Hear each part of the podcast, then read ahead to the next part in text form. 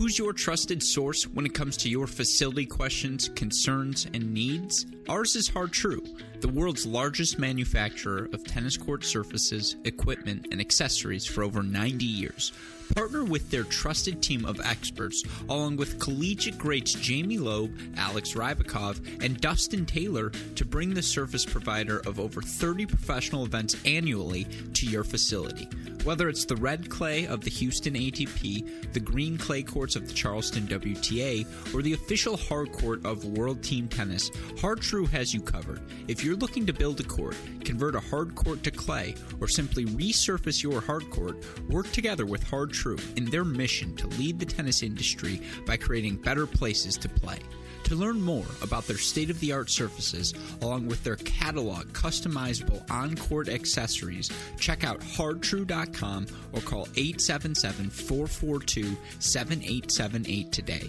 That's hartru.com or 877 442 7878 today.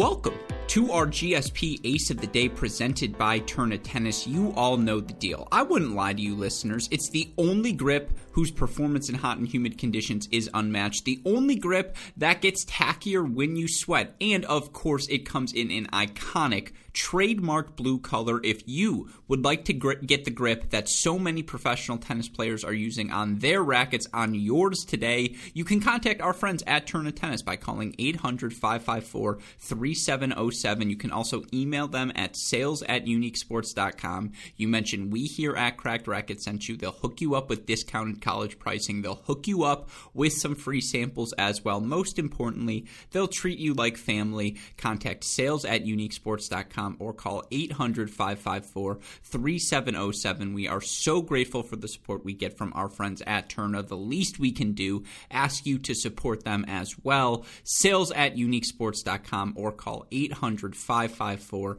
3707. With that in mind, let's look to our picks for our GSP Aces of the Day on day 10 of the 2021 Wimbledon. Crazy to think, but we are already at the semifinal round for both the men's and women's singles events. You look at how we've done thus far through the first nine days. I have to say, not extraordinary, but we're definitely feeling pretty good. We're 20, 16, and 2 overall, up 8.03 units.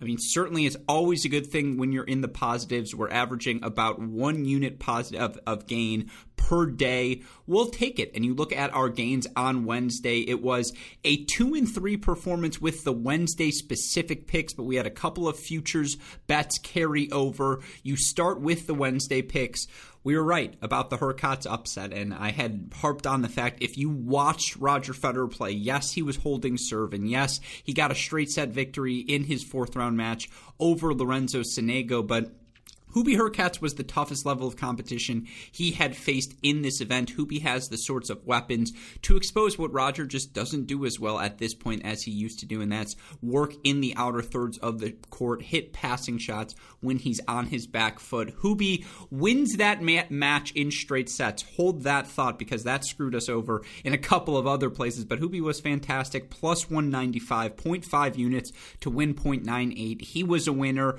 We also hit on a Shapovalov Shapovalov, Berrettini, money line parlay minus 136, one unit to win 0.74. Those were our two victories yesterday. Now we came very close in our other matches, and I still don't regret. I'm as shocked, I think, as anyone. 6 3 7 6 6 love for Hubie that Federer couldn't close out that break lead he had in set number two, couldn't get over the hump in that tiebreaker. But as such, we lost out on a unit bet. It was kind of a hedge. The hedge ends up biting us in the derriere. One unit on Hubie Federer to go over three and a half sets, minus 165. So that was a loss. We also had a parlay over three and a half sets in uh, Federer Hurkacz, Khachanov Shapovalov, Berrettini FAA. Again, two of the three hit, but that was a half unit loss there. And then we hedged quarter unit on FAA Berrettini. That was a loss of 0.25 So you look uh, again two and three on the day, but. Berrettini to win his quarter at plus 190 was one of the bets we locked in on day one. That one is a winner. And so we win 1.9 units. Add that to our queue. We also have a parlay completed. Barty over Tomljanovic, Berrettini over FAA, minus 177, one unit to win 0.58. So technically, again, four and three overall on the day, up 2.45 units. That puts us up 8.03 units overall on the tournament. 2016 2 overall record. The two outstanding Djokovic to win, Barty to win. But Again, 8.03 units. Unless we really screw this up, we should end this tournament in the positives. I'm definitely going to be conservative down the home stretch because my guaranteed to you listeners was to end this event in the positive, and we've got a five unit bet outstanding on Novak Djokovic. If he takes care of business, we're in the clear. But with all of that in mind, that context added, here are my selections for today's picks for our GSP aces of the day. Let's start with an over under because there's only two money lines to play with, right? There's the Barty versus Kerber match, Sabalenka taking on Pliskova. You look at the matchups. I suppose I'll just start with a general overview for these ones before I get to my specific money line. You look for these picks here tomorrow in terms of the money lines. Barty, a minus 235 favorite over a plus 190 Angelique Kerber. You look for Sabalenka, your number two seed in the event. She's minus 210 over eighth seeded Karolina Pliskova, who's at plus 175. Again, minus 210, minus 235, unless you're willing to bet two, three, four five units on these wagers, you're not going to get the biggest returns. Now, if you parlay them together, and of course that's what we love to do here at Cracked Racquets, things start to get a little bit more interesting. But again, neither of those money lines on their own particularly appealing to me. But of course, you look at both of these matches, I think they're going to be close. I think the competition is going to be tight. Let's start with the match I think is going to go over two and a half sets, go the distance, and that's Sabalenka Pliskova. And you look in the history between these two, uh, again, this is ace of the day number one. These two have played twice in their career. They're, it's a one in one split. Both of the matches going three sets. You look for Sabalenka again uh, for her. Excuse me, they haven't split. Uh, Sabalenka two and zero oh in her career, but they uh, have all both matches gone three sets, and they've been extremely thin margins now. Neither of these matches happened in the last 52 weeks, but you look for Aryna Sabalenka again. She earned a 2 6 6 3 7 5 win over Pliskova in Cincy of 2018. She also beat her on grass court 7 6 in the third in Eastbourne, that back in 2018 as well. You look for Sabalenka Sabalenka last 52 weeks, 51 and 15. She's a member of the top 15 club, top 15 in both hold and break percentage. She's 10th in hold percentage, 15th in break percentage. You look at those numbers specifically for her of late. I mean, again, career highs across the board in all of the advanced metrics. First serve win percentage, second serve win percentage, win percentage overall in her career, and uh, excuse me, in overall matches. And I've mentioned it before, but generally that elite threshold, the players who are putting together historic seasons or winning one slam title, multiple slam titles, finishing top three. If it's historic, they're winning over 85% of their matches. If it's, you know, again, in that range, you're winning 80%. She's 51 and 15, 77% in her overall matches these last 52 weeks. You look for her, again, in terms of her record against top 50, top 20, top 10 opponents for Sabalenka. She's 22 and 11 against the top 50, 7 and 6 against the top 20, 2 and 3 against the top 10. Again, her and Pliskova haven't faced off since 2018. But you look for Karolina Pliskova prior to this run at Wimbledon you know, again, she she'd been holding on. She hadn't been exceptional. She dropped out of the top ten for the first time in her uh, in more than five years in her career. I should say in more than five years. Twenty six and seventeen overall in her last fifty two. She lost three consecutive matches. Stephens second round, Roland Garros. Then she loses to Pegula in Berlin first round. To Giorgi three sets in Eastbourne. Again couple of quarterfinals for her on the year. She did it in Doha. She's made finals in both Rome events in the last 52 weeks. Wasn't able to win over either of those matches. Loses to Swiatek and Halep respectfully. Outside of that, you know, it's been a win here and then a loss. She, few first round losses, but a lot of one wins and then a loss to either a top seed or a top 40 player.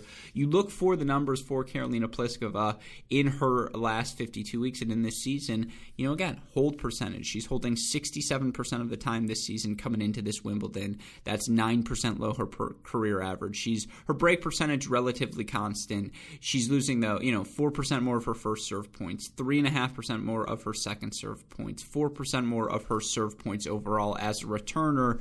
She's right around her career average of 42.5, but of course that first serve, the power of that serve, the power tennis she's able to play and the risks she's then able to take subsequently as a returner, they were the foundation of her game. And that serve has been a struggle for her of late this season. But you look here at these matches at Wimbledon, she's found her form on serve. She has yet to drop a set. And so, again, you can understand how she got to this point. That first serve has been landing. She's been making, you know, for the season, she's made 67 per, uh, 62, excuse me, percent of her first serve. She's been hovering in that 65 to 70 percent range in this event. And while she's yet to face a seed, so certainly the level of competition here is advanced. And ultimately, that's why I think I'm going to pick Sabalenka to win. I just don't love her money line odds on their own.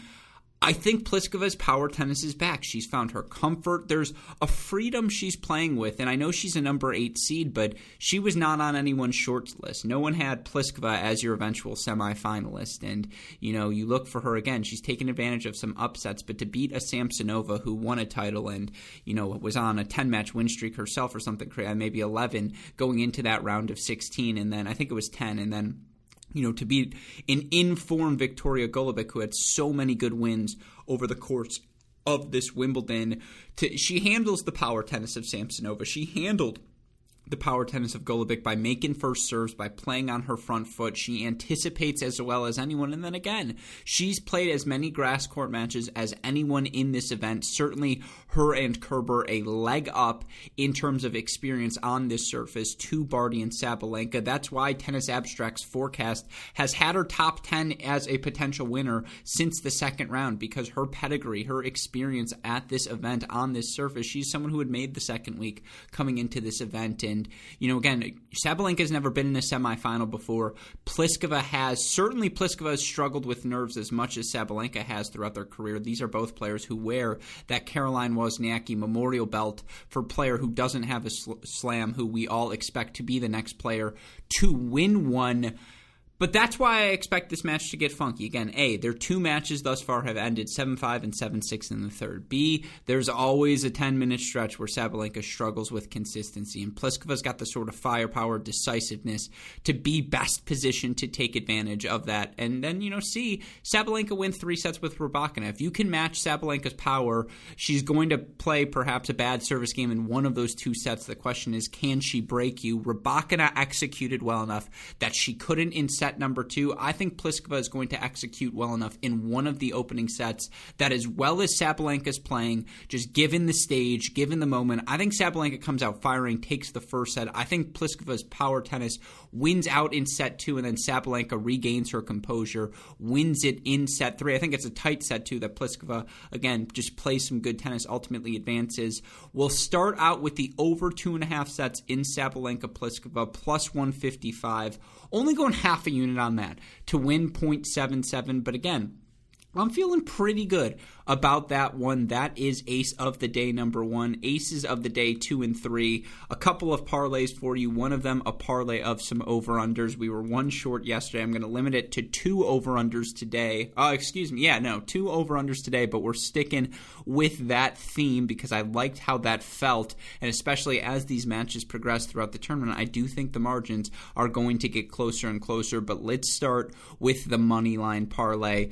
I'm sticking with the prediction I made at the start of the tournament. It's rarely bold when you pick the number one and two seed to advance to the final, but given that we didn't know the injury history of uh, uh injury form, uh, injury status, I suppose, of the health, there it is, of Ashley Barty, the number one seed coming into this event, who you look, you know, top three, top five server on, uh, in the women's game, and number one by Elo, number one by 2021 Elo. She's like 30 four and six, I think, in the 40 matches she's played here in 2021. Has won, I think, three titles. Obviously, won the Masters event in Miami and had success on clay as well, and was the favorite to win the clay before she got injured She's minus 235 against Kerber tomorrow. And Kerber's coming into this match on a 10 match win streak, but that's 10 matches in about 14 to 16 days. That's a lot of tennis for Angelique Kerber. And of course, her physicality has always been such a strength in her game. But you know who can match that physicality? Ashley Barty. And I know from a matchup perspective,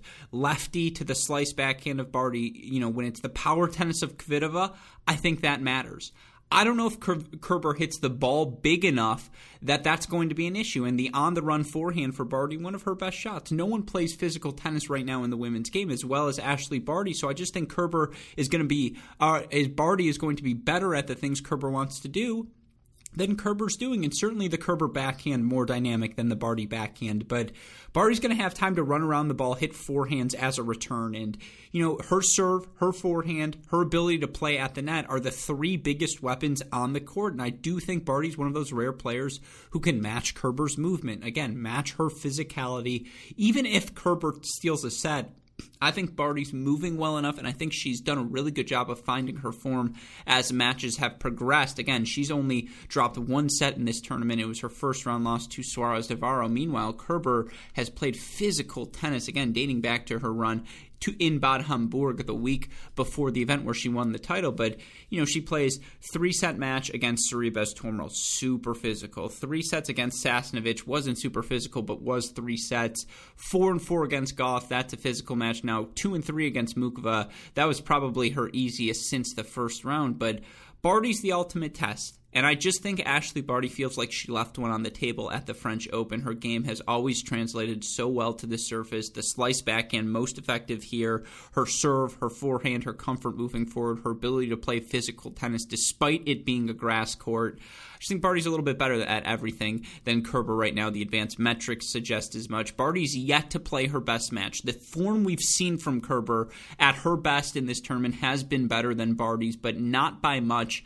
And Barty has gotten better better and better with each progressing match. I think Barty's best has been good enough to beat a not playing exceptional, exceptional tennis Kerber, but there's absolutely a pathway for Kerber in this match. And again, I wouldn't be surprised if it goes three, and we'll get to that momentarily. But I do think Barty ultimately advances. So give me Barty minus 235 over Kerber. And then again, I just think Aryna Sabalenka has found a zone. And while Pliskova's power is going to give her problems, and if there's a loose service game, I think the dynamic could be similar to that Rybakina match.